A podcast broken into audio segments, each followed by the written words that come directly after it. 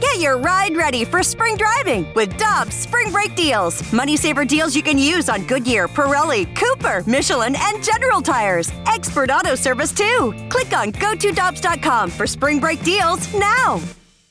Cheap, cheap, fun, fun. Spring is in the air, and Dirt Cheap is in your neighborhood ready to deliver the perfect drinks to your doorstep. That's right. All of Dirt Cheap's convenient locations now offer delivery of their wide selections of beers, wines, and all the spirits you need. And if you're like me, nothing hits better in the springtime than a nice wheated bourbon. Ask the friendly staff at Dirt Cheap about their selection of wheaters like Maker's Mark, Larceny, and so many others. Download the Dirt Cheap app and order curbside or delivery. Have fun, but be careful out there.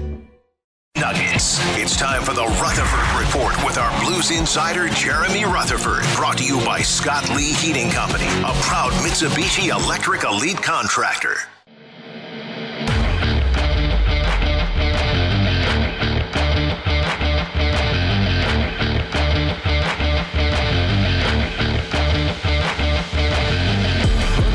And Randy. It is the opening drive on 101 ESPN, and our friend, the great Jeremy Rutherford, our Blues insider from The Athletic, joins us now on the Celebrity Line on 101 ESPN. Good morning, JR. How you doing? Good morning. Good morning. How you guys doing? Uh, hey, I want to tell you something here, uh, real quick. Is you know, sports matter, and you guys know that your careers are in sports. And just a quick little story. I just dropped my 10 year old, 11 year old son Eli off at school, and you know, a couple months ago, we bought tickets for tonight's game, Blues in Edmonton, and he just got out of the car and he looked at me and he said, "Dad, after school today, I'm going to see Connor McDavid. Like, how cool is that?" So, uh, he's a massive, massive Blues fan, but you know, when it comes to the superstars of the game, he's really looking forward tonight. I don't think he's going to be able to focus at school today. Oh, he's going to have a Welcome hard to time my with educational career. How's Eli been doing, by the way? Yeah, good. They got a tournament uh, this weekend. Thanks, Brooke. Yeah, we made our way down to your neck of the woods uh, down in uh, Tennessee and brought some hardware home from from there. So thanks for the tips on uh, on Tennessee. We we uh, ate at a couple of your spots. Nice. You enjoyed it? Yeah, yeah, good times. Um, wish we could have made it to a Titans game and painted our faces like your dad, but didn't have time for that. Maybe another time, right?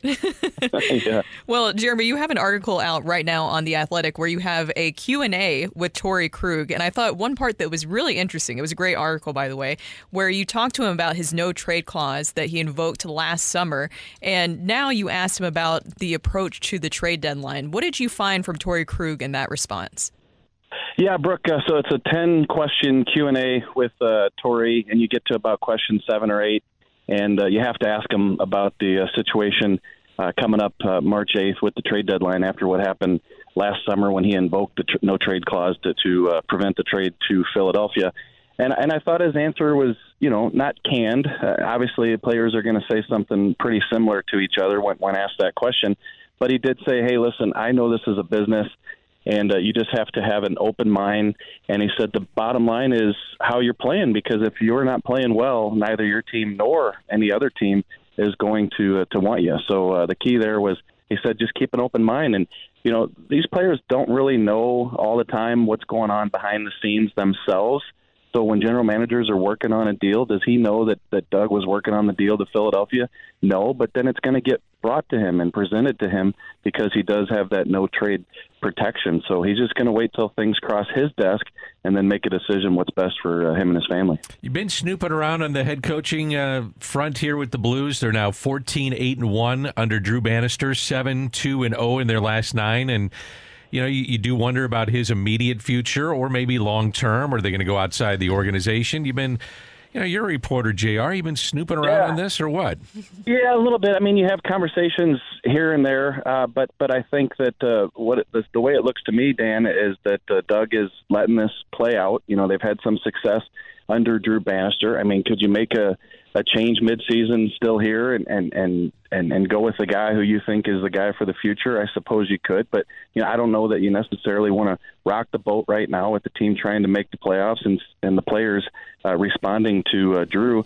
In fact, Torey talks about that in the piece too. He really thinks that the guys are responding to Drew, and he said that he thinks that he can be a full time NHL coach. So, you know. Uh, are they? Is anything imminent? Is, is Doug have a short list of two or three guys that he's ready to, to go to? No, I don't think that's the the case right now.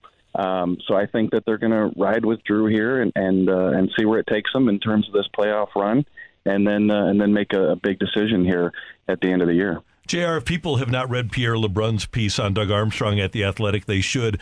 I, I, love the fact that Armstrong sees himself and acts as a mentor for younger general managers. And, and I didn't, I knew that he had great relationships with other general managers, but I had no idea that he was helping bring the, the next crop of young general managers along, too.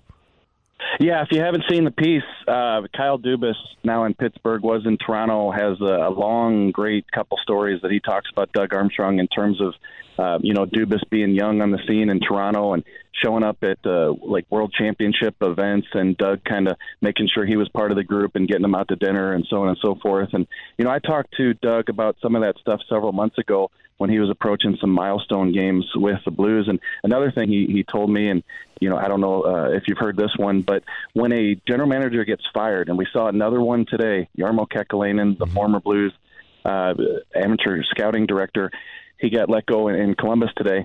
And uh, what Doug told me that he does is he he likes to call the person, you know, the day of, or at least send them a message and say, hey, you know, thinking about you, tough situation. You know, we've all been through it. Keep your head up. But then he said he likes ten or fourteen days to pass, and he'll reach out to him a second time in some instances and, and, and see how they're doing. So it's not just the initial, hey, everybody's thinking about you. It's it's really a couple weeks later. Just make sure your head's still in a good spot. So you know, I've heard a lot of good things from a lot of general managers around the league about uh, Doug from that nature. JR, when Jarmo left here, we were all really worried about where the Blues were headed because he did such a good jo- job with the draft. Has his star dimmed from an evaluation standpoint? I think you you have to say that it has. I think that he's had his moments in Columbus. Uh, obviously, they had that shocking series win over uh, Tampa Bay. Uh, they've drafted uh, some good players who've become uh, good NHL players. They've acquired some players like a Johnny Gaudreau, even though he's not having success. Hey, you know they they got them to come to Columbus.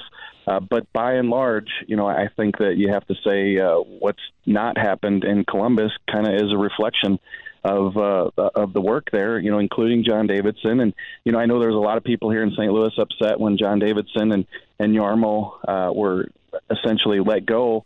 And uh, and hey, it's it's a tough league and it's hard to win. And even those those guys uh, tried and, and they're good people, uh, it didn't happen for them. And, and and the Blues, you know, have had success since then. So you know, decisions are made, and Tom Stillman and his group had to live with them. And I think they'd probably be happy with the decisions uh, that they made. JR, the Blues are currently in a wild card spot in the West. Why do you believe that this could be a playoff team?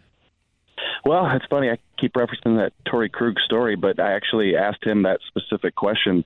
Uh, hey, Torey, you tell me why you guys are a playoff team. And, you know, he says that uh, I think we're a team that, that clubs aren't going to want to play in the postseason. And I said, tell me why. And he said, you know, he, he feels like they, they have the goaltending with Binnington and, and Hofer and uh, obviously that can carry you in the playoffs. But you know, he feels like they have some uh, guys with experience and, and that can um, change the game. So you know, whether you believe that or not, that remains to be seen. I think they can do that on some nights. Brooke, can they do it in a playoff series? Like, is this team pesky enough? Uh, you know, we, we see in some of these games that they are, but I got to tell you, as good of a trip as that was, and, and I was on the trip, I was in Buffalo, I was in Toronto, you know that Toronto game is a letdown. And when you have your captain after the game saying, "Hey, maybe we thought that uh, the game was going to be a little bit easier without the Marners and and the Tavares is in there," I mean, if we're still saying that at the towards the end of the season, uh, I, I don't, I don't. I don't think you, you like that when you hear that. I know Drew Bannister didn't like it, and uh, you know he said that uh, there's lack of energy. So we're talking a lack of energy with what nine games left before the the trade deadline. So is it a one off and they come back flying tonight against uh, Edmonton four game homestand? Could be the case, but.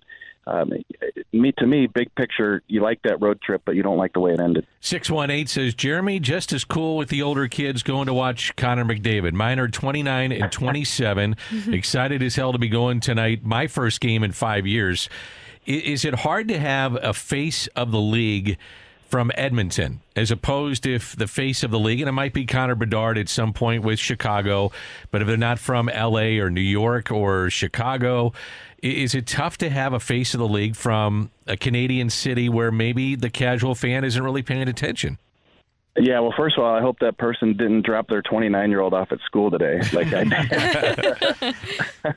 but, but uh, you know, I think that's been a question, you know, ever since he's been in the league. Like as soon as Edmonton won that uh, draft lottery, Dan, and and you knew Connor was going to Edmonton. You know, obviously Gretzky was there, and, and all the the lore of, of that legend. But uh, yeah, you know, would the league like a Connor McDavid to be in a major city and, and perhaps even a U.S. city? I'm sure, but I mean, it does bring the spotlight to a franchise like Edmonton, you know, out west, where uh, you know, do you watch all the games? No, but if Connor McDavid's playing, uh, you're going to tune in. I think it would be a bigger problem if you had two or three of those types of players in places like that. But you know, now you have a Connor Bedard in Chicago. You know, you've got some players in New York and Toronto, of course, Auston Matthews in Toronto. So, you know, I think you're not going to have all the players in those uh, types of franchises that you're looking for, Dan. So the fact that he's in Edmonton, I think he's going to be a draw wherever he landed. JR, have fun tonight. There's nothing like those uh, those unforgettable evenings where your kids get to experience something like yours is going to experience tonight. So have a,